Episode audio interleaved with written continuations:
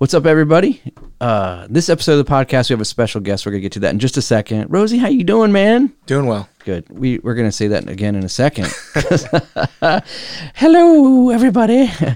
That sounded like... Uh, Don't do that ever again. Did you ever see the movie Missus Doubtfire? Yes. That yes, was, yes. Yeah. It was the first trans-friendly movie. Yeah. They should probably they should probably love that movie. What about a, a uh, was it a uh, The Crying Game? Oh, yeah. That was like w- way serious though. Yeah. Missus Doubtfire was like poking fun at it. Yeah. You know. And Robin. He wanted to get back with his wife too. That was the whole thing. Yeah. Which with that with that story. Hello. So still straight. Yeah. Yeah, he was still straight. He was um not a trap. Wait, I don't know. Yeah. No, well, yeah. Definitely well, not. It a, would have been a trap. It would have been a trap for her. Yeah. yeah. That's so, wait, no. Yeah. I don't know. Yeah. Anyways. It's funny how that story came to be. It is, isn't Why it? They call it traps. Yeah, yeah, I know. I'm not going to go into We're it. We're not. Just Google it. You'll be fine. Don't Google it. This is a Christian show. We don't, don't Google oh, that. That's right. That's right.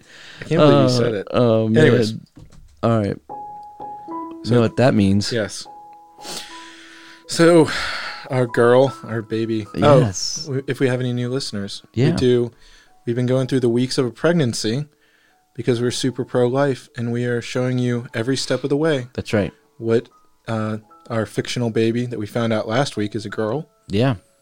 And we go through each each week and what to expect when uh, the baby's coming. Yeah. Because we're, last week was rough. I was feeling those morning sicknesses. So. Yeah. But, uh, yeah, so super pro-life. Life begins at conception, but prior to conception. Preach it. But anyways, yeah, so this week, our baby girl, sadly. Um, You're going to give her a complex. Yeah, she can sense these no, things. I love her. She um, can sense these okay, things in the whatever. womb. So twenty-two weeks, baby is as big as a red bell pepper. All right. Uh, the It says, though the eyelids are still shield, sealed shut, the baby can perceive light and dark now. Mm. Shine a flashlight on your tummy. See if she moves. All right. It says, uh, babies can't, well, there you go. Babies can't, babies' ears can hear and process sounds. Yeah. See, I told you. And they can grab. They start grabbing. Oh. Huh. Yeah. So there you go. Uh, we still have eight. We are past the hump. We have eighteen weeks to go. Well, I have an idea. Since her name, since her, since her size is a... Bell Pepper. Yeah. What if we call her Bell? We'll have to discuss your, this. Your silence is deafening. I'm going to raise her as uh, a boy. Okay. It's going to come out. You it's, can't do that. Yeah. How no, about I name him Sebastian instead of Bell? Get it? Sebastian. Was no. it Bell and Sebastian a band? Seb- Sebastian Rock Bach. Oh, whatever. Sebastian was a guy that was like a. Um, he was an eighties rocker. Uh, in a band called Dokken, I think, or Sebastian. Bell and Sebastian is a thing. Is it an eighties rock band? nineties from Scotland. Oh, well, anyways, whatever. Sorry, I'm stuck in the eighties. Right. You know why I'm stuck in the eighties? Smoking that sticky, sticky green stuff. We had to work it in, we and uh, we had it. We always work that in. We do every and, time, uh, even if it's not good. Yeah. Anyways, so we got a. Uh, Dude, you know what that means? Yeah, you cut me off with it. I'm sorry. Do you want me to restart it? No, it's okay. Hold on. Oh. It's such a trap. Talk about a trap. You just blew out everyone's ears. I know. Well, anyways, that means we have a guest on the phone. Hey. Hey. So we have uh, Samantha Sullivan. Yeah. From she's a writer at The Blaze, and you will hear that um, after the introduction when we explain that to you again. Anyways, it was very fun. Yeah, very fun interview. She's cool. She's very really cool. cool. Uh, re- recommend going on Blaze and checking out her her uh, her uh, writing. Art, yeah, her articles because they're they're good, really good. Very good. I sound like an idiot. Uh, it's okay. They're good. Um. Anyways, cool. So. Yeah. Uh, Everything's out of the way. Everything's out of the way. Got the baby update, and we'll catch you on the flip side. So sit back, grab a coffee, and enjoy.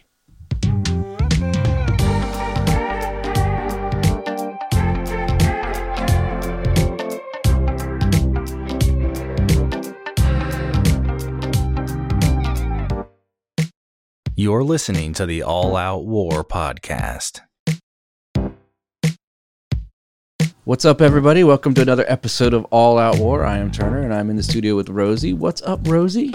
Hey, what's up, man? How you doing, man? Doing well. Yeah. I'm, yes. I'm doing pretty good. The Redskins won today. We did. And I think Dallas lost, which is always a bonus for us. Yes. You know, as... as oh, uh, sorry. I said that on purpose. Totally. Uh, you're gonna. Our, our guest will get a kick out of that. But, um, hey, man, what do you know? Hey, did you know that there is a... place in Florida, a city known, the official title, Vernon, Florida. It is known as Nub City because there is this craze of all these poor people yeah. having their limbs removed so they could what? get insurance money. And it's like known. So they call this place Nub City because like every all the people there just started doing it so they can get on this insurance payout. That is so ridiculous. So they have all these nubs. I wonder what the most popular nub to remove is. Like, you got to think it through. Like, you don't. Does it count for a finger, or do you have to like an entire limb? Uh, limbs. Wow. Limbs, yeah. Man. Got all these double amputees. I mean, I guess would every spot be another a handicap spot? Right. Oh yeah. True. That's crazy. Yeah. Man. So there you go. So there you go. Someone. They, Nub City. Yeah, Nub City. Oh, man. Well, I'm excited about yeah. this, this episode of the podcast. Uh, we're gonna we have a wonderful guest. I'm going to let you introduce, since you get, you you're uh, you personally are friends, and I just wanted to. Uh, so I'm going to kick it over to you, man. Yeah. So we are very blessed to have on the line Samantha Sullivan. She is. Uh, yeah. hey, uh, she, she was the one giggling in the background, um, and she is a staff writer at The Blaze, or just Blaze now, whatever it is, with the, the adjective or whatever it is. But anyway, she writes at yeah. Blaze, and uh, she also does all sorts of digital content stuff behind the scenes. Um, so she is an integral part of the whole shebang down there in uh, in. Where you are. I don't want to, I was just about to say where it is, but uh, yeah, down in, uh, down in Texas, down south. But, um, yeah, so, I mean, to start it off, we always, to introduce you to our guest, or not our guest, the, uh, the listeners, how did you get started in, um, working for The Blaze? That's, yeah, you know, if you don't mind. Yeah. Um, so I was always interested in politics. And so I did like a bachelor's degree, a bachelor's degree and a master's degree um, in journalism. Not that you need that to do anything that I'm doing, but that's what that's what I thought I needed to do. Um, so I just spent time writing in college and kind of getting a feel for the landscape. And then um, when I graduated, I just kind of looked for a job for like a year. And I think I applied at The Blaze about three times and I finally got the call the third time and I got hired in twenty seventeen. And yeah, I've just been going since then. That's awesome. Yeah, I like, yeah. I, I really like that there's a, so to any people out there, I was going to say this, I hear this question often that, um, you know, sometimes just apply and you'll get a job. Right. And sometimes it's really cool. So that's really cool that. Uh, well, I love that you knew what you wanted to do because you said you, that, you applied yes. three times. So you must have really been drawn to that. Oh, yeah, yeah. Um, and it was like, so I knew I wanted to do news and politics. I didn't care like which form it was going to look like to get my foot in the door, whether it was social media or copy editing or actually getting to write. Mm-hmm. Um, so yeah, I think I, I think I got rejected from, I mean, I had over fifty to a hundred interviews, like wow. throughout the, in, yeah, throughout the industry. And it was like getting really bad at the end because I mean, your bills are all due. So, mm-hmm. um, I took like a small job. I took like a job at a flower shop and then it was just wasn't for me. And then like helping him with social media. And then, right. like, I just, yeah, I just wasn't having a good time. Like, it was just awful. And I just took a risk and I quit. And then, like, a day or two later, uh, I saw the opening at The Blaze. And then I just applied. And, like, within a month, I was hired. So, That's awesome. Yeah. So what did they, what did you yeah. start doing? Did you start off like in the mail room, or how'd that work out? Oh no, it wasn't that bad. I didn't have to start off there, but so I started off as um, a content marketing writer. So basically I would just package all of the shows for the website so um, people could find them mm. and highlight, you know, the topical issues that the hosts were discussing that day.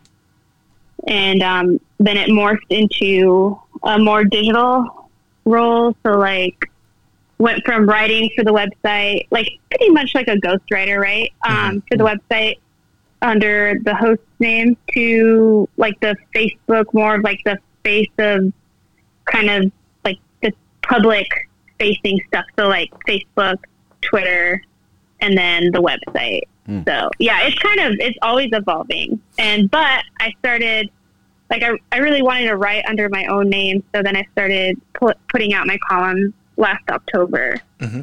And so, um, yeah, I've gotten like a pretty positive response. So just keep doing it and keep going. And yeah, that's where I'm at right now. I was going to say, uh, prior to starting, um, the long pieces, it's funny because so people were reading your words, but they didn't even know it, which is kind of cool to think about that. Tons of people uh-huh. were reading your stuff. So that's cool. Yeah, yeah. Yeah, so... Yeah, it's a really great place. So maybe the next question to kind of go into that is, um, you know, I stay up to date with news. Uh, I'm fairly active in the mm-hmm. conservative... Uh, our, you know, our, so obviously you're conservative if you work for The Blaze, right? Is right. that accurate? Okay. Um, yeah. Uh, so, you know, keeping up to date with everything, I was going to say there's not too many that I can think of. I'm thinking of a couple, maybe I can count them on, if I had to, on two hands, the number of women that are conservative that actually write and contribute to the culture other than, um, you know, just being like, hey, I'm a conservative girl and I like football and beer, and then saying, you know, stuff like that, and just, uh, mm-hmm. you know, not really contributing anything, you know, you're writing stuff, you're doing stuff, you're actually in it. Um, mm-hmm. I, I mean that all in a very positive way. I'm not trying to, to oh, meet yeah. anybody, but I, I'm just saying, like, you see all these, uh, you know, like e-girls or stuff like that, that don't actually really know what they're talking about, or, you know, anything like that. So right. how is being a conservative woman in actually working in the space like? Because there's just so many guys. It's just so male dominated. Yeah, it is male dominated. Um, I never really like thought about it, honestly. Um, I've always tried to follow writers that I admire or leaders that I admire. Mm-hmm. Um, so, and then, like, I would read a lot of liberal publications, like, in college. And I still read, like, even though I complain about the New York Times all the time. Yeah. I mean, I read everything they write because they are good writers. And um, I need to know what it is they're thinking, because I already know what our side's thinking, because I know I'm in my little conservative bubble on Twitter. Mm-hmm. Um, but, yeah, I try and find... Um, people that I look up to. Like, I'm not really into the outrage machine. So like, I, I can tell you one thing, like if I see someone yelling at a phone camera, like I'm the first to turn that off. Like, I'm not interested in that. Yeah. I just try to be like careful and mindful, and, um, talk to people in my pieces the same as I would talk to them like face to face or in person. Right. Um, I think, yeah, it's just like knowing, I guess, I don't know. Uh, it's like knowing, having enough self-awareness to, you know, when you're tweeting something or writing something, to like know that you don't know it all. And like, it's absolutely true when someone says like, the more you learn or the more you read, the less you actually know. Right. So, um, it's just coming at it like that, and, um, and seeing like other people's mistakes, or th- saying things that I don't like, or someone putting out something that's super damaging without hardly a thought to it. or something like that. So I don't know. I just, I'm very observant of like what everyone's doing and, or not doing. And mm-hmm. so I just kind of craft, try and craft like whatever I'm saying based on what I'm observing. Right. And I was going to say the, the kind of follow up to that is you, I, I respect you on Twitter because exactly you, you're not jumping in and all of a sudden I just, it's a breath of fresh air. And I just had to say it um, that it's just, you know, yeah. jumping on the latest thing um, and putting out substantive work. So I was just going to say yeah. that um, I appreciate that. And it's interesting to see how, uh, you know, how you think when stuff comes up that uh, well, not the quick to. Uh, what I'm, uh, I'm amazed at is that a majority that we're getting out there now is just editorial pieces that it's really not news. Like mm-hmm. they're not telling me what is actually happening. You know, it's always right. like what's happening uh, buried underneath a, a, you know, preface of my opinion and why I believe this. And then, oh yeah, by the way, this is happening. And then at the end, they want to prop up everything else that they were promoting beforehand. You know what I mean? Mm-hmm. Right. It's, it's so yeah. frustrating to filter that out through.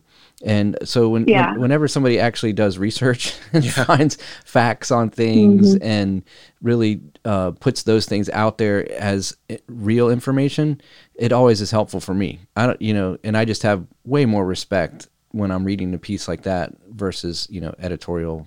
I call them puff, but I mean, I need that some, we need that a little bit because some of them are very thought provoking, you know? Yeah. Um, but I just feel like everything's that way now. You yeah. know? Yeah. I was going to say one thing that was really interesting. And I know you wrote, like you said, the whole piece about the fact that you still read the New York Times, which I mean, I'm not, obviously, if you're still reading it now, I can't convince you to stop. Um, yeah. But, uh, no. I was going to say, what, uh, I don't know. Do you think that that's something our side is missing? The fact that we, because I'll be the first to admit as well, like you said, your little conservative cocoon. Um, mm-hmm. I'm the same way. I know I live in an echo ch- echo chamber and I mm-hmm. fully embrace that. And I know that um, I do have, you know, that's what I care about. You know, that's, that's why I use social media, you know, in this particular thing and read the pieces I read because I want to, um, you know, I just, I don't care enough about what the, the other side's saying, but do you think yeah. that that's something that's missing that we are so out of touch with what the other people or the other people, uh, what liberals are actually saying? Do you think like, would you recommend yeah. that more people read stuff? Like, Um, yeah, like that's tough. I mean, because I can read a piece, I can read a New York Times piece and I'll get some really valuable information out of it. And then like, okay, so maybe eighty, maybe eighty or I don't know, let's say like sixty percent of what I read, I'm like, okay, cool. Like I've never, I didn't know that. But then forty percent I'm basically like rolling my eyes because I know they're framing it in a way, um, that is more like lenient or whatever to the left. Right. Yeah. So, um, uh, I don't know, there's been so many pieces where like, or the Daily, I'll listen to the Daily. Um, so I try and like listen to the Potomac Watch by the Wall Street Journal in the morning and then the Daily, because they always like, right. They're different publications. One's mm-hmm. owned by News Corp and it's supposed to be like conservative or have like Wall Street interests. And then, of course, you have, like, the New York Times that, right, they're, like, very, very liberal. Um, right. So then, yeah, I'll listen to, like, the podcast and then see how they framed it. And then um, what, what information, like, did the Wall Street Journal highlight that the New York Times didn't highlight and, like, vice versa? Mm-hmm. Um, so, yeah, I don't know. Like, I, it's hard to speak, like, for every conservative. I mean, I know I've definitely gotten like from conservatives, like, oh, uh, like, why are you reading Mother Jones? Right. And I'm like, I know, I know you're right. But like, there are some things that I feel like you should know their arguments. Right. I mean, because I feel like they make your argument stronger. Exactly. Um. So, yeah. Yeah. I mean, you got to know what they're thinking. I mean, I, I agree with you, Rosie. I think that there's a, there's a benefit to knowing what, what other people are thinking, especially if you're going to engage mm-hmm. in any type of, of debate or... Well, I mean, Sun Tzu uh, wrote right. about how you have to understand your enemy in order to right, exactly. know what you're yeah. up against. Yeah. And, uh, yeah, I was going to say, like, no sign enemy, but I, then I didn't want to call him our enemy, right? Because they're all, they're like all Americans too, but I'm like, yeah, so that's pretty much what I preface it on is that. Well, I'll say it. There are enemies, and so I'll, t- I'll take it. You know, yeah. you didn't say it. I said it, but uh, yeah. Yeah. Well, if yeah. they're if they're commies, then they're enemies, and, and if they're promoting that, then they're enemies. That's that's where we stand. Oh yeah, so. yeah, yeah, yeah, yeah. No commies problem for sure. Yeah, and I was gonna say, so this is another interesting kind of segue uh, in talking about this weird culture, um, I guess if you will, or the milieu of current so politics that really happens mostly on social media. Um, that we have talked, you know, you and I had talked a little bit about the. This phenomenon of, I, I heard the best term was displaced lefties that were like these people mm-hmm. that are, they're, they're liberal. Um, mm-hmm. And then all of a sudden they're, but the, the Democrat Party is so far left that now they're basically trying to be, I guess we're embracing them, conservatives, we're embracing them, but it's, It's, I don't like it. And not that yeah. I'm like this uh, super uh, stringent, you know, like you have to agree on tariffs to be, you know, agree with me one hundred percent to be considered a conservative on, in my eyes or something like that. But there's this really weird mm-hmm. phenomenon of people that are like, oh, I'm not even really fully pro-life, mm-hmm. but I want to yeah. be. Uh, and now all of a sudden we're like lauding them as these brilliant people on the right. Like, do you, right. I mean, do you, do you see that, do you see if there, if there is a place for that? Do you think that that's good that we're doing that? That, um, do you think our value, you know, our values as conservatives are weakening because we're letting this dilution of everything? Does that make sense? The question? Yeah. Yeah.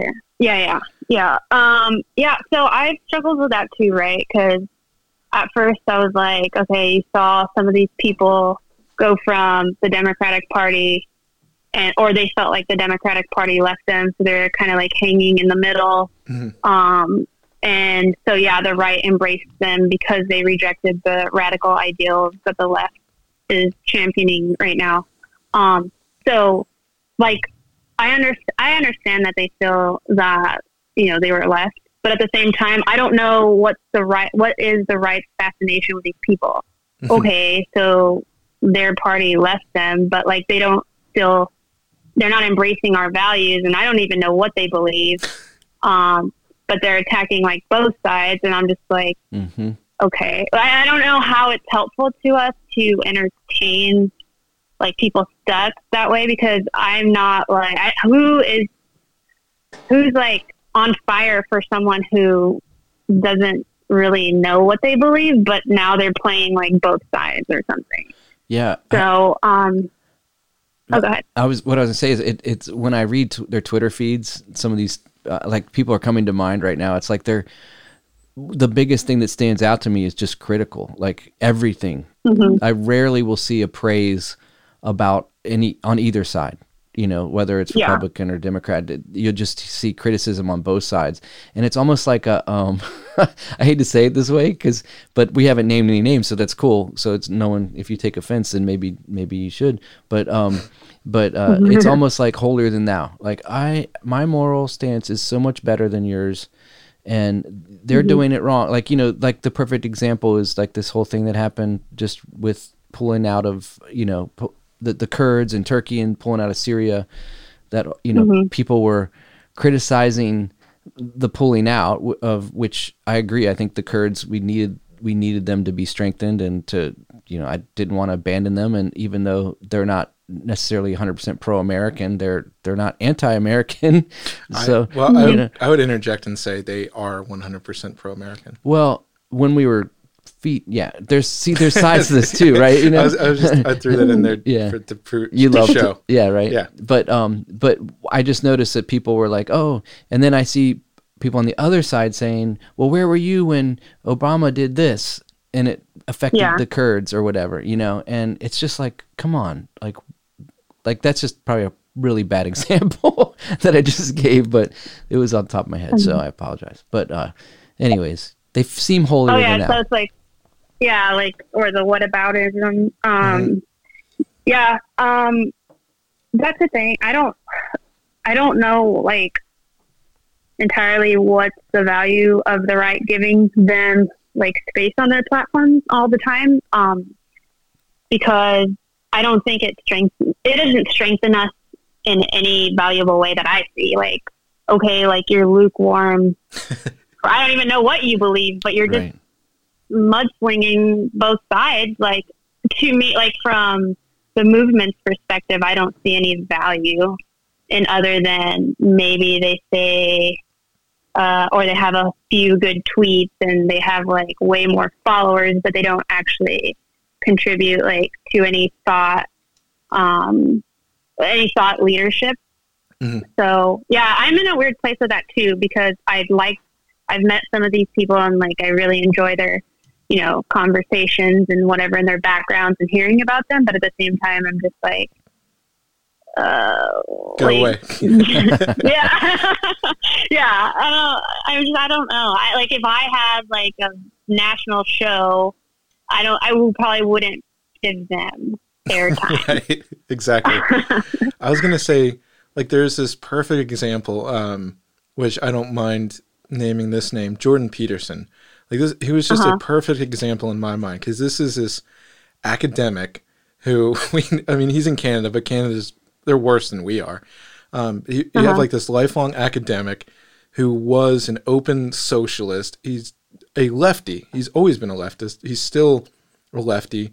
And all of a sudden he gets praised, like, and now all of a sudden he's making hundreds of thousands of dollars a month um, by mm-hmm. telling, like, what did he get big on? He said, I'm not going to name, I'm not going to tell. Make your bed. No, no. He said before that, he, he went vi- he went viral because he was, he said, I'm not going to call you by this made up pronoun. You're being silly. Oh, right. And then yeah. all of a sudden he's like, this guy, this open socialist professor yeah. that's been in academia his whole life, who's a psychiatrist, which is even, that's even a very left leaning. It's hard to find conservative. Right. Thera- I don't want to say therapist, because there's some, you know, church related ones like that. But that academia is very leftist. And all of a sudden we're praising him as being the new face of this right wing movement. Yeah. Clean your bed, something about lobsters. Gonna, and it doesn't make sense. You're like, this guy is a socialist. He's going to make men out of yeah. the millennials or whatever. Yeah. Yeah. It, it's, yeah. It, it's so absurd. So I'm glad. Yeah. And go ahead. Well, like, with him, like, I, I feel like, okay, so I didn't, like, have my mind made up by Jordan Peterson about Jordan Peterson. I was following his work too. Like, my husband has the twelve Rules for Life, read it, said it was good. Ugh. Um, but yeah, well, like, so I guess for the right, I think someone, there's, like, this phenomenon on the right where someone says something that we like, and suddenly we kind of just focus on that one thing. Like, so he said he wouldn't um, use pronouns if the government Uh, compelled him to, right? So he used the Canadian human rights something something. Um, so he said that, and then I guess, yeah, right, it caught fire, went viral, I guess. Um, so he gets invited to, I guess, what, Joe Rogan, yeah, Dave right. Rubin or something. Yeah. Um, and then so people gravitate toward that one thing, that one good thing that he said, right? Because, like, it lines up with their values or their ideologies, and then we just kind of throw out, like, the rest. Like, we just overlook everything prior to right. that. So I'm guilty of it too, because I don't know. I guess I didn't, I guess I see, like, I saw people embracing him. So I thought, okay, well, hmm. Yeah. So I, I think I've, I'm definitely guilty of the Jordan Peterson stuff too. I think he got a lot of us. Uh, I just didn't like him ever, 'cause he's Canadian. And uh, I'm just kidding. There's some good Canadians out there, I'm sure.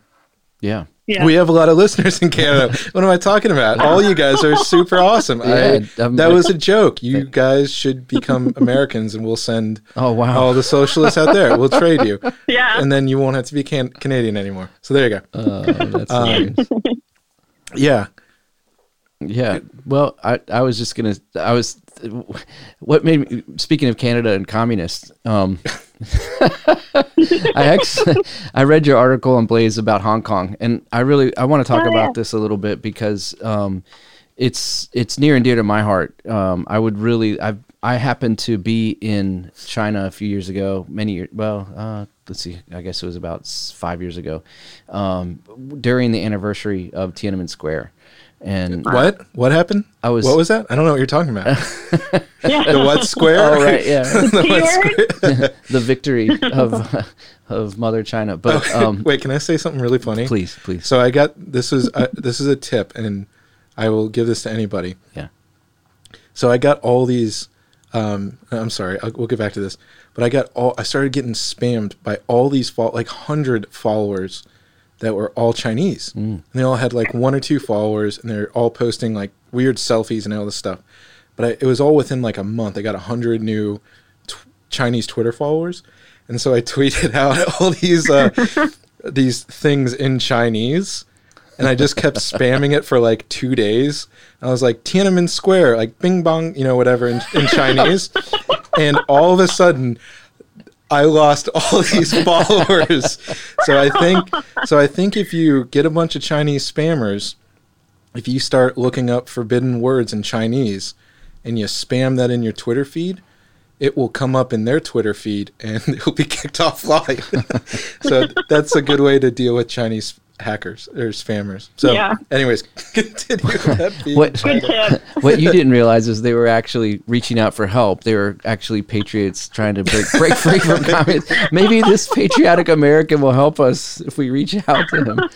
Uh, so you did it yourself. Whatever. But anyways, all right. So uh, I, I I read through your article on Hong Kong, and um, I love you, you mentioned in there about uh, the percentage of like there was a, a rating for like Hong Kong was like eight out of ten free versus China, which was like two out of ten tr- free in terms of like a scale.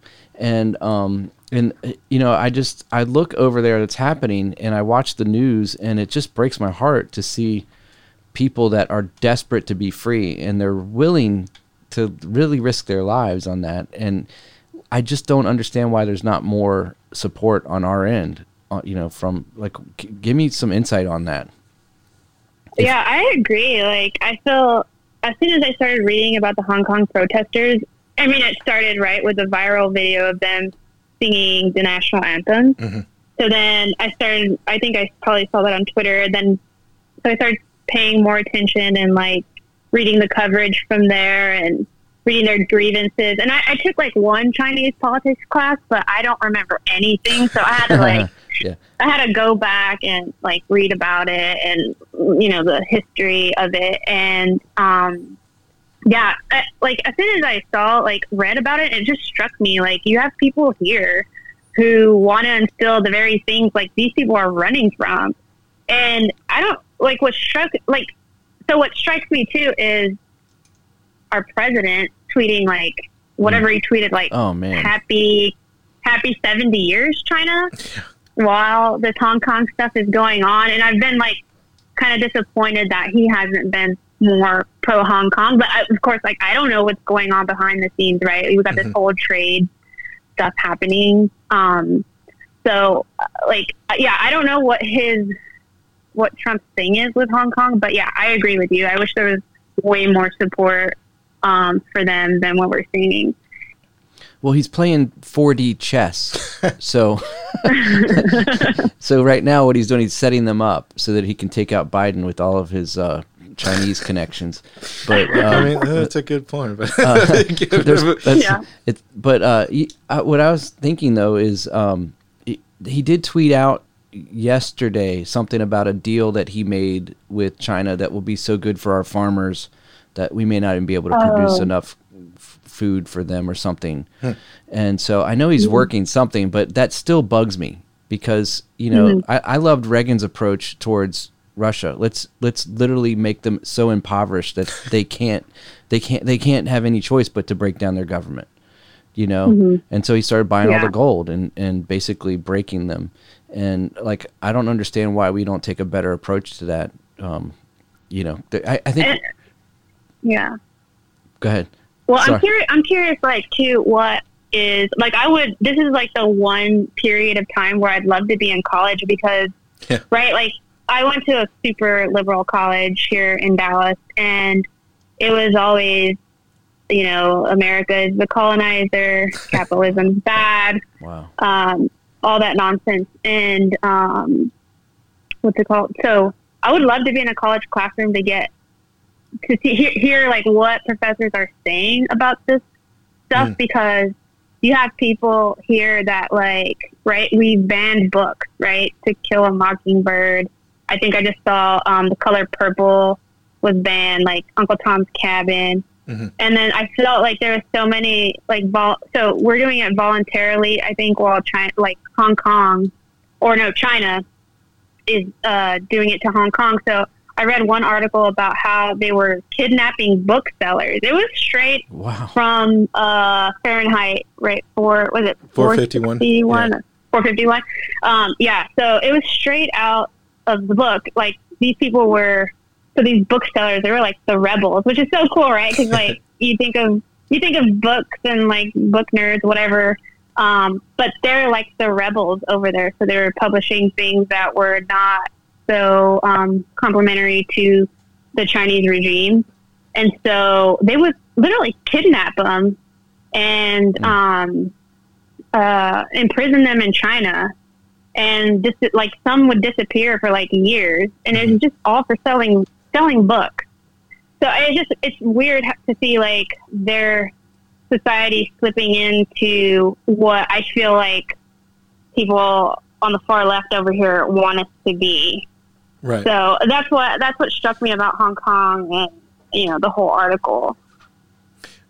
Yeah. And I was going to say, it, it's so, it's just such a good contrast. I mean, it really is a, I can't think of a more perfect embodiment of just the the contrast, right?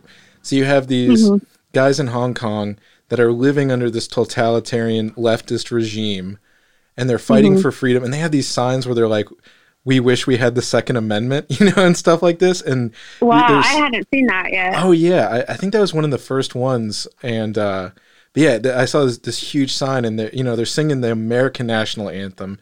They're raising, mm-hmm. you know, the American flags. All this, I know. It, it's so. I, I just got goosebumps thinking about that. That sounds yeah. so corny, but uh, so you have these guys that are literally fighting, um, you know, and the cops are shooting them and stuff. Like there's people that have been in, seriously injured um, from yeah. this totalitarian regime over there. Um, so they're currently living underneath it. And they're, I think it's different than Venezuela because Venezuela, they're just like, we're poor, but we, um, we don't have any food. And there wasn't this yeah. ability to rise up because they didn't have any freedom at all.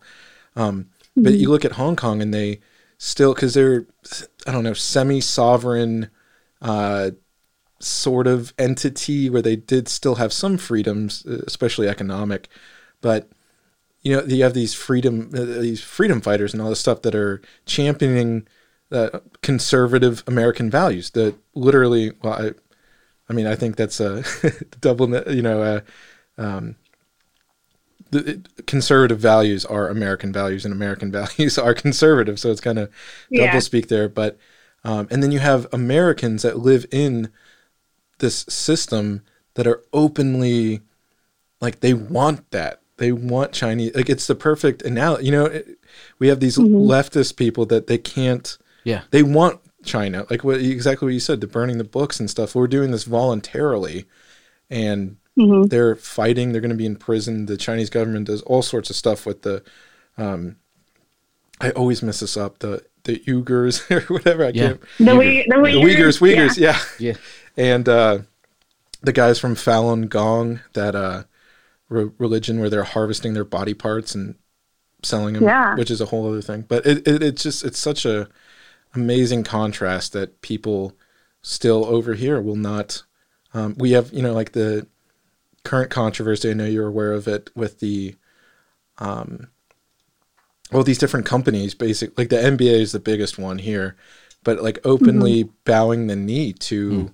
China purely for economic reasons. It's, you know, that's the biggest one to me, yeah. I, I think. And yeah. And I think they have like the biggest egg in their face because they come, they, I, I wrote that tweet, like, they come stateside and they can, you know, go to North Carolina and just tell them, like, yeah, we're not going to have whatever game that they were going to have there mm-hmm. because you don't allow men and women's bathrooms or whatnot. And then you had, like, PayPal um, do something similar. Forgot uh, they didn't want to build uh, some offices somewhere, I don't know, because something, the state values didn't align with the progressive ones. And, like, so they can act really like hoity-toity here and say those bold things, right? And position, position themselves as these progressive companies. But when it comes to China, I mean, they l- literally, like a dog, put their tail between their legs and put their head down and apologize to communists who've killed, what was it, forty million? Like,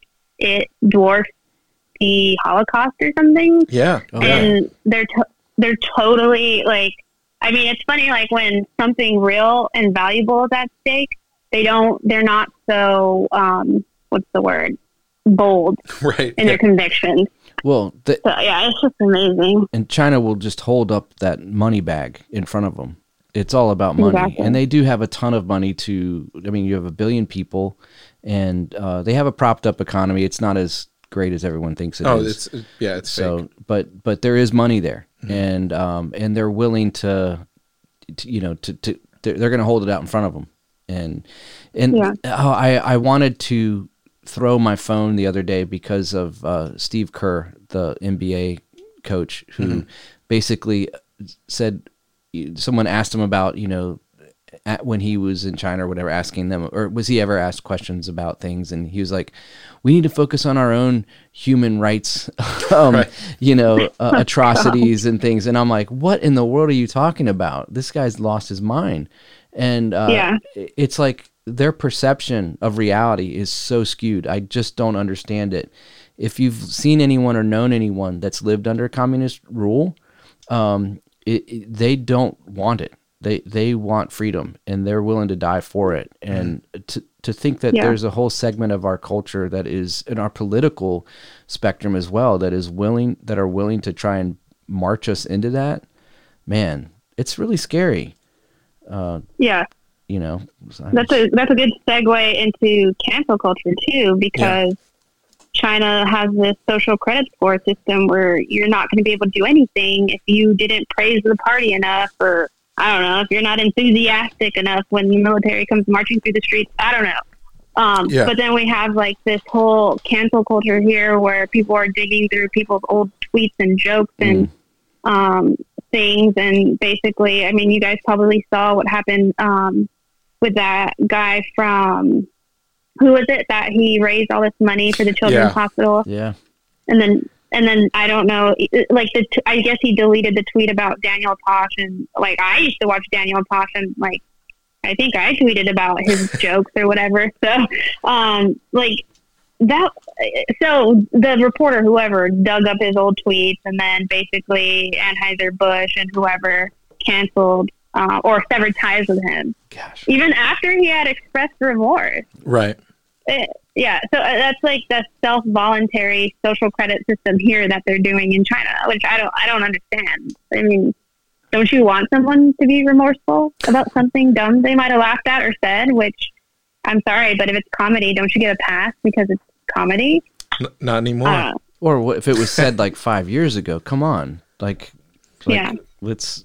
yeah, and I mean, I think the kid is in college, so he's less than twenty-two years old, right? Uh, well, presumably, I mean, I didn't finish college. I was, but, uh, uh, presume he looked like he was really young, and yeah, I, I didn't actually see the tweet either. But the I was going to say that was a really cool incident, um, in the fact that after it, well, my favorite part was the the writer who actually uh, found yeah. the tweet. A, a whole bunch of people found old tweets of his where he like straight up said like the N-word and stuff like that. Yeah. And, uh, and then he got, he actually did get fired from the newspaper.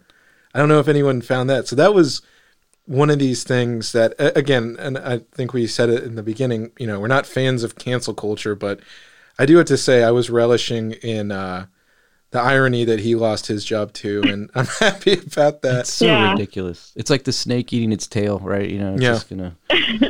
Oh my god. Exactly. Yeah. Oh, that's so crazy. But uh, hey, so how about to switch completely into the different thing that uh, I wanted to talk about, because you just saw this the other day, and I know this is completely off topic, but whatever, who cares? Um, you saw Joker. I saw Joker. Turner has not seen Joker because he's, he's a loser and wasn't scared of getting shot in a movie. What? No, it's obviously because you're no. scared and you didn't want to get shot. Hold up. I have a life. I have a family. Yeah, I have, yeah, I have kids. Yeah. Whatever. I have a job. Whatever. Um, but uh, I have not been able to talk about it. We haven't talked about it on the podcast yet. Uh, so you just saw it. And I also, maybe it's kind of also...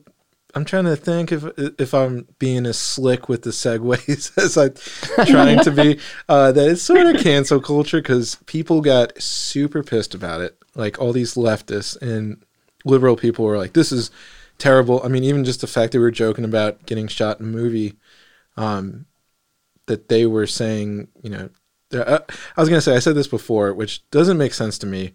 Um, the fact that they're saying all these loner incels are really happy that the Joker movie is coming up, right? Because it's going to empower these white male incels. But white mm-hmm. male incels are going to be the only ones that go see the movie. So why would a white male incel go shoot up a movie theater full of white male incels at the... ma- so I never really got that logic of it, because he'd just be... like those would be the people presumably that he would be cool with, you know, the one people that understand yeah. him. Um, but all jokes aside, the, uh, so what did you think about it? Do you think that it was, um, cause I, I saw this other video, this guy was talking about, um, that it actually was not as transgressive or like our movie as maybe we made it out to be, but what, what were your thoughts on it? Uh, So I saw all of the, right, the horrible takes before the movie and, like, the rise of incel violence or whatever. Mm-hmm. Um, but, yeah, I went, I, oh, but, like, okay, even if, like, that were to happen, well, practically, what do you do? Do you stop making movies because some crazy person might take that as a rallying call and go do something egregious? Like, what do we do? Do we just stop making any good movies? Like the, I think there was like another controversy with a Tarant, some Tarantino film. Yeah. I don't know. Um, so what does he do? Like he's just going to tailor it to what people might do um, after they watch it. I don't know. That's crazy. Um, but no, yeah, I saw it, and it's like, okay, so even if they think that that would inspire incel violence, like does that still, so are they acknowledging that perhaps like this is crazy, like I'm just gonna throw this out there, but yeah. like are they are they acknowledging that perhaps like the lone wolf mass shooters are could be treated terribly by society and mm-hmm. do something horrific that leads to horrific killings like that? I mean, does that, I don't know, that's just, that was just my thought on so, that. All right, I haven't seen it, so I'm gonna. I need to. Ask, I just can I. Is it possible? So this is just my input, and if I'm off, without spoilers. With, well, no, I haven't seen it, so I, how can I spoil okay. it? Yeah, I was just trying to spoil it. Um, yeah. So is it possible that them putting a face to this terror subject, this terrorist, because he is he's basically, I'm assuming he becomes a terrorist, right? I mean, I know what he does in the other movies, but. But they put a face to him, right? So they make him, they humanize this guy. Mm-hmm. And we don't want to humanize these people that go in and shoot up a mosque or a synagogue or a church or whatever. Mm-hmm. We don't want to humanize mm-hmm. these guys. We want them to be monsters and, uh, you know, unredeemable or mm-hmm. whatever. Is that, you think that's part of the problem, that people aren't connecting that way? Because I heard that it just makes him, it makes him look human. Like, I, yeah. I, I, you know, because he's treated so poorly, right? Yeah. Mm-hmm. Like like a dog yeah. that, you know, gets kicked around. Yeah. And... yeah. Well, yeah. I mean, um, the... oh, go ahead. Sorry. Okay. Uh, so is there like, so your question, like, is there a problem with making him, them human or I have getting no a different... I, I have no idea what I'm asking. No, I, I guess I'm making a statement. I'm like, maybe... I think people get mad because we put a human face to, and it's not the typical, like if it was a trans person and we were putting a human face to that person, then, oh, there would be all this, like, this is amazing. It's, you know, mm-hmm. uh, but because it's somebody who's actually like a white male, a white, I mean, he is white. Yeah. White male. Right. He's probably hetero. He is. Yeah. So because of that, it's like, you know, they're, he's a Nazi, right? He, he yeah. can't be, he can't be a good guy. He can't have feelings. Like, I think that's yeah. what it is. And I was going to say, you brought up a really good point, Samantha, about uh, the, f- and maybe this is, maybe here, in all of my brilliance and just trying to understand you. Unmatched I'm wisdom? I'm just kidding. My unmatched wisdom. Yes. There you go. I, I'm president. um, no, yeah. Anyways, I was going to say the thing about humanizing him and, uh, What you, what you you had said about the movie is, you know, why would we want to try to understand, uh, you know, these guys that are, you know, would presumably go shoot up these people, uh, you know, shoot up these, do these horrible crimes. Why would we try to humanize them, you know, as opposed to just, you know, crap on them more from the media? Because it's, you know, mm-hmm. the movie's not even out, but it's for them. And automatically these guys are going to go shoot up the movie theater. So we're... you know, just crapping on them more when there's a movie that comes out that might actually make people understand, uh, you know, what some of these people, because uh, I don't think this is giving anything away from the movie that people wouldn't gather from the trailers, that he had a bad life, um, mm-hmm. and he had a, he grew up with a, he, you know, lives with his mom, his old mom. There's presumably no father in the picture, mm-hmm. which is a thing. So he comes from a broken home. Uh, you know, he, uh, you know, gets beat up by kids that steal a sign. This is in the trailer. I'm trying to yeah, think of yeah, stuff that's that. all in the trailer. You know, so he just gets crapped on. He's in this sh- crappy job. Oh, I almost said, uh, he's in this crappy job. He just has this crappy life, and all of a sudden he snaps. You know, presumably, maybe that's what the trailer might lead you to believe. So, you know, why would we try to understand and maybe help these guys if this is a really good portrayal of what these people in real life, because these guys in real life seem to be latching on to, right? Yeah. Like if this is accurate mm-hmm. to them, um, you know, wouldn't more people like these liberals that are, oh, we need to help everybody. Yeah. You know, right. Mm-hmm. You would want to see it. So maybe you get a grasp of what people, these guys are, they can't say, you know, they can't say, this is what's wrong with me, or, yeah, you know, all this stuff. I mean, yeah, I think that's a really great point. Yeah. I, so maybe, is that what you're trying to say, Turner? I don't know. I don't know what I was saying. I, I already said that. I don't I don't have unmatched wisdom. No. But, uh, is he like an anti-hero in this thing? Or what's yes. his, is, okay, so. But it does humanize him. Yeah. And I was going to say, so this is a, um, watch my unmatched wisdom and sleek, sleekness into um, pivoting yet again from this movie, perhaps, um, is that you, you said you, you live in Texas, and I know you wrote this piece that, um, and I, I don't want to, I hate going from kind of lightheartedness to a, a very serious topic, but um, we were talking about like the church shooting, the Texas church shooting. Um, you wrote a piece about the El Paso stuff that I, I saw Ted Cruz, my man Ted, uh, shared, but uh, yeah.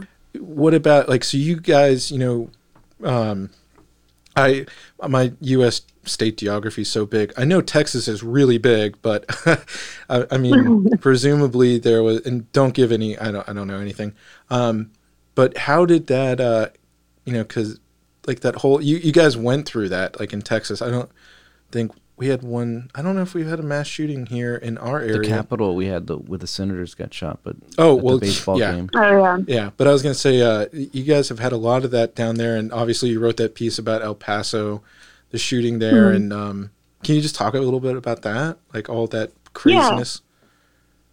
Yeah, yeah. yeah. So, okay, so the shooting happened on August third.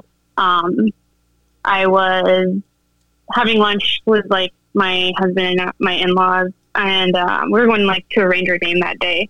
And then it was about eleven o'clock, and then I started seeing tweets about something active. There was an active situation in El Paso, and um, we have like a military base there, or not we, but like I used to live there. I moved away when I was about twenty-one. Mm-hmm. Um, so, you know, we do have military there. So sometimes if we, if there is violence in El Paso, sometimes it'll have to do with military personnel. Right. So when I saw like an active shooter somewhere, I thought, okay, well maybe it could be like domestic violence or something that's going on. Um, but then I saw like more reports come in, and then the news just kept getting worse. And so I have family still there, and it was the Saturday before the back to school stuff. So I have my aunt's a teacher, and then my grandma typically likes to shop on the weekends and get out of the house. Mm-hmm. So um, immediately I just started, I've never sent so many are you safe text messages in my life. I was texting every friend I knew, because even though El Paso, it's a city, um, it, it's on the corner of Texas, but it's kind of like its own little island, right? It's not, it's eight hours from Dallas. And so you have Dallas, which is only two hours from Austin, which is only like, I don't know, one or two hours from San Antonio. Mm-hmm. So you have the big metropolitan, like the, probably like the center of the political scene, right? In Austin, super far from El Paso. So, um, yeah. So when the report started coming in, I got a hold of my grandma. She was okay. And then I got a hold of my aunt. She was out shopping, but she wasn't at that Walmart.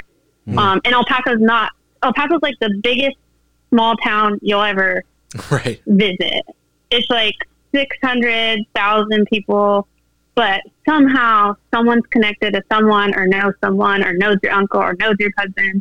Um, it's just crazy. It's just indescribable. So, um, yeah, I just had a terrible just reaction, like seeing the horror just come out of the city. And it, it, I've been to that Walmart several times. When I lived in my dorm at U T E P, mm-hmm. I would go to that Walmart because it's central. Um, and it's, it's super busy, but it's central, centrally located. You know, you can pretty much it, any side of town you're going to, you're going to pass it. Right. So, um, yeah, I'd been there several times. And so I just had like, I just had this overwhelming feel, feeling like I need to get home. Mm. Um, this is just bizarre because it's, I guess one thing that's striking about El Paso and that you heard in the reports is that it's safe. Right. I could walk around downtown in the middle of the night in El Paso and not worry about a single thing. Um, I could leave my car unlocked, uh, and I didn't really worry. Like, I mean, I could be like a naive college twenty something, right. eighteen something, right? And be just so careless. And, you know, you were fine for the most part in El Paso. You know, I'm sure like there's always the outliers, but, um, so I rushed home, I got a ticket, and, uh, I was, I would, my grandma was super upset. She would watch the news and just cry, like, uh, because she just couldn't believe it. And it happened early in the morning. So there was like a lot of old people who, you know, were unfortunately killed. Mm-hmm. And, um, so I, yeah, so I, I got there and I wasn't planning on writing a piece, but I was just so moved watching the whole community come together. Right away, they had like created a shirt, and they raised like a ton of money, and there was like a memorial behind the Walmart that I would go to every single day. Mm. And I would, I was still working, like I had to work. So I was working remote for The Blaze. So I would go to a Starbucks, uh, right by, uh, where the incident was. Mm. And I was just kind of monitoring like all the journalists there from all over the world, because it, nothing ever happens in El Paso. So to see like this, just flock of people from around every corner of the world there was intense to see. Mm-hmm. So, um, yeah. So I think like I was just moved by the people. And, like El Pa- I know you like sadly like we've had tons of mass shootings, right? Um, mm-hmm. So they've touched. They've you know they've just increasingly touched a lot of people. But to me, for some reason, El Paso is really different. Um, probably because I was there my whole life. And, um, and how like, it's such a tight knit place.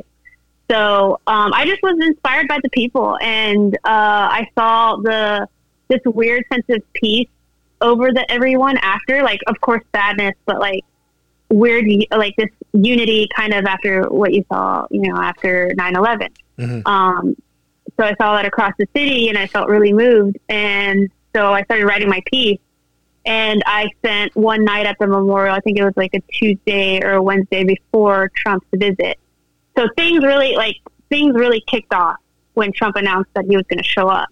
Yeah. And, but I feel like that had to do with Beto and the congresswoman who right away were disinviting him, because they were right away, they claimed that his rhetoric, his rhetoric on Twitter was to blame, you know, the anti-immigration sentiment or whatnot, which I just found so gross. I stayed off of Twitter mm. um, as much as possible during that time, because I just saw like all the politicians using it as a tool uh, just to just bash Trump, which I like, okay, he might say some crazy stuff or whatever, things that you don't agree with. But at the end of the day, like, it's up to the individual.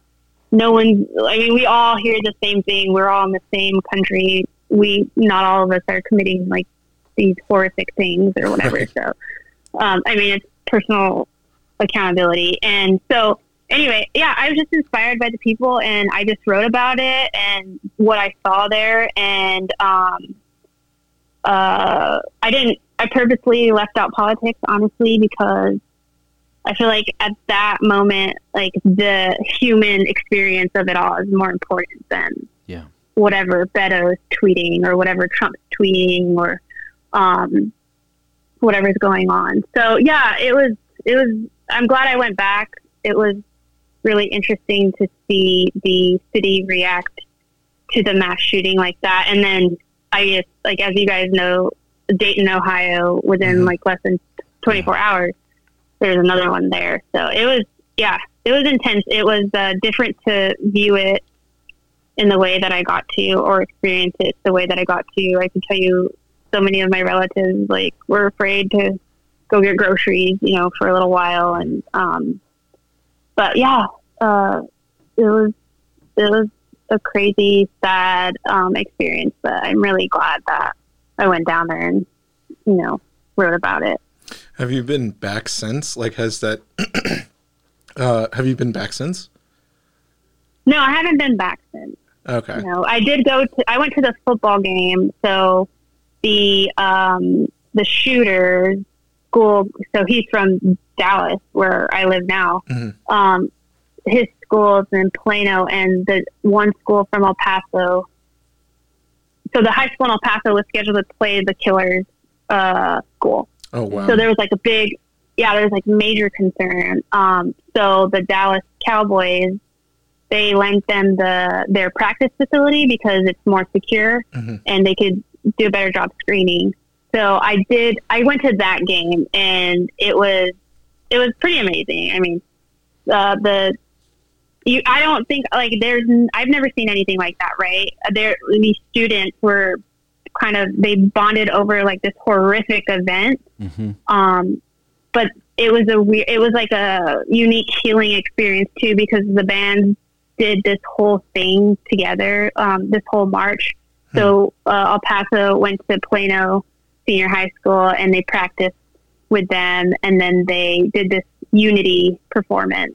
And then they like exchanged um, some uh, some gift. They exchanged like a gift, and yeah, it was it, it was really nice to like leave politics out of it and just like watch right. communities communities just heal on their own. Yeah, that's the way it is. That's the way it should be.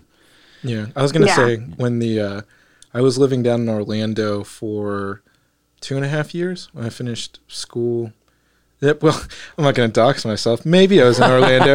Maybe I wasn't in Orlando. Maybe I went to a school in Nebraska.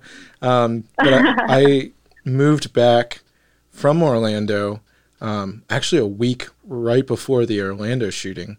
So that was mm-hmm. that was weird. Mm. But uh, yeah, so I didn't get to experience. Well, man, I just was about to say I didn't get to experience that, but I don't mean it in that way, and that was a slip of the tongue. But. Mm-hmm. Um, Yeah, so I, I saw, it was, uh, you know, I saw the peripheral kind of stuff like that from friends that I had in Orlando, and didn't get to, you know, I didn't experience that uh, thing, but it's really, I mean, that's, uh, And I think that's very, uh, like that example of El Paso, like the town coming together, because presumably it would be white people, black people, brown people, everyone, you know, from the whole town comes together. And that's really, you know, like in the piece, you, you said it really well, but there's no politics, that it is, I mean, that's what real America is, right? You know, that mm-hmm. we just come together and, you know, there's, you know, it doesn't, it doesn't matter. Yeah. Like yeah. after nine eleven. And I'll, I'll, yeah. And I'll tell you something too that happened. So there was a tons of journalists, and I met a rolling, and I won't say her name because I don't, if she listens to this. Or his name. Want, um, or his name. Yeah. Their, their name.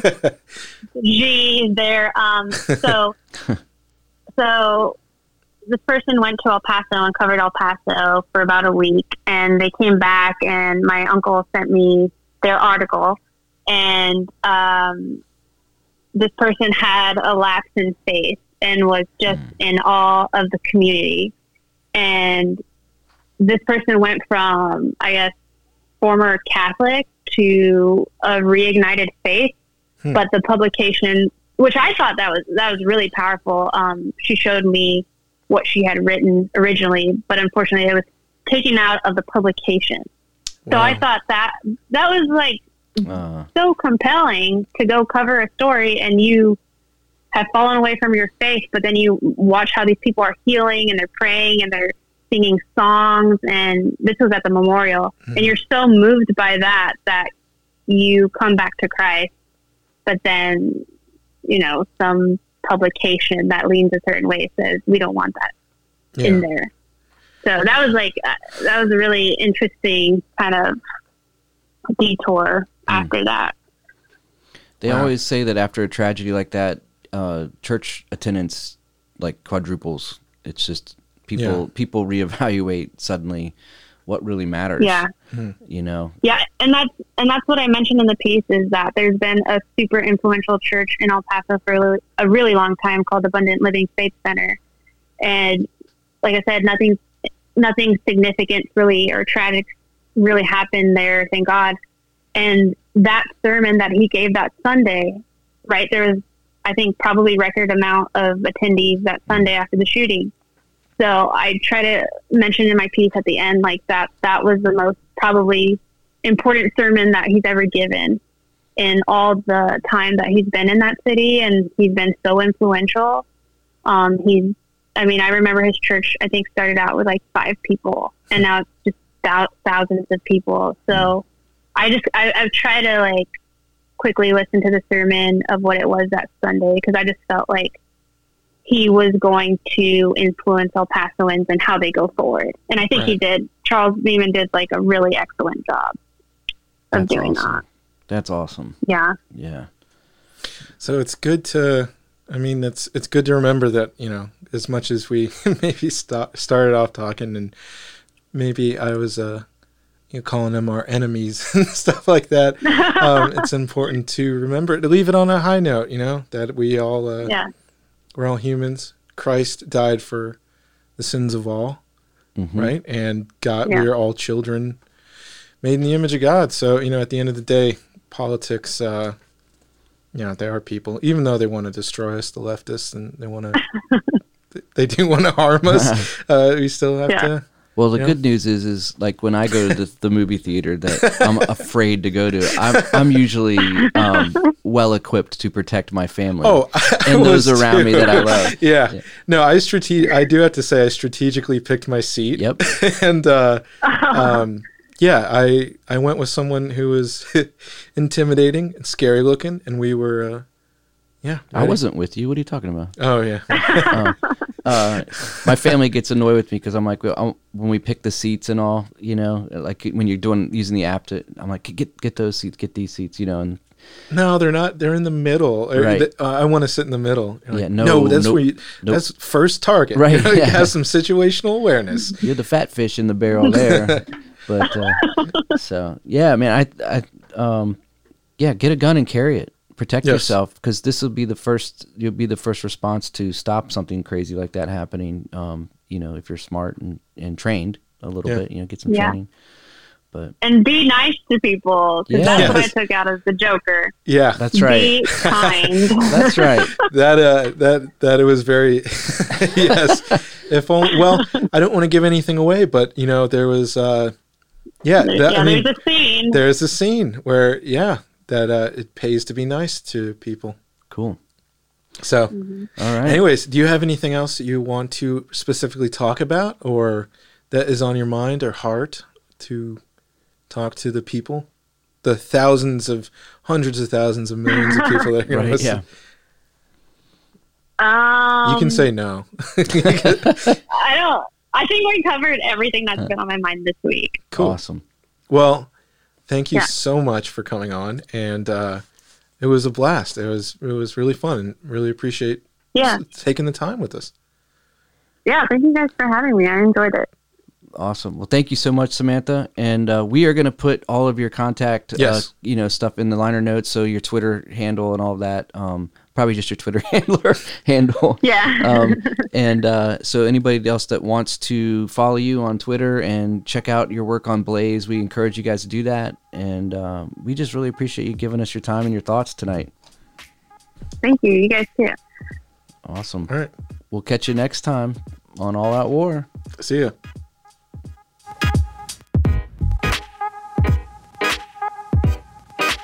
Thanks for listening to the All Out War podcast today. We hope you enjoyed the episode. If you want to know more, you can visit us on the web at all out war dot u s, or you can find us on Twitter at all out war cast. Hey, thanks again for listening, and we'll catch you next time.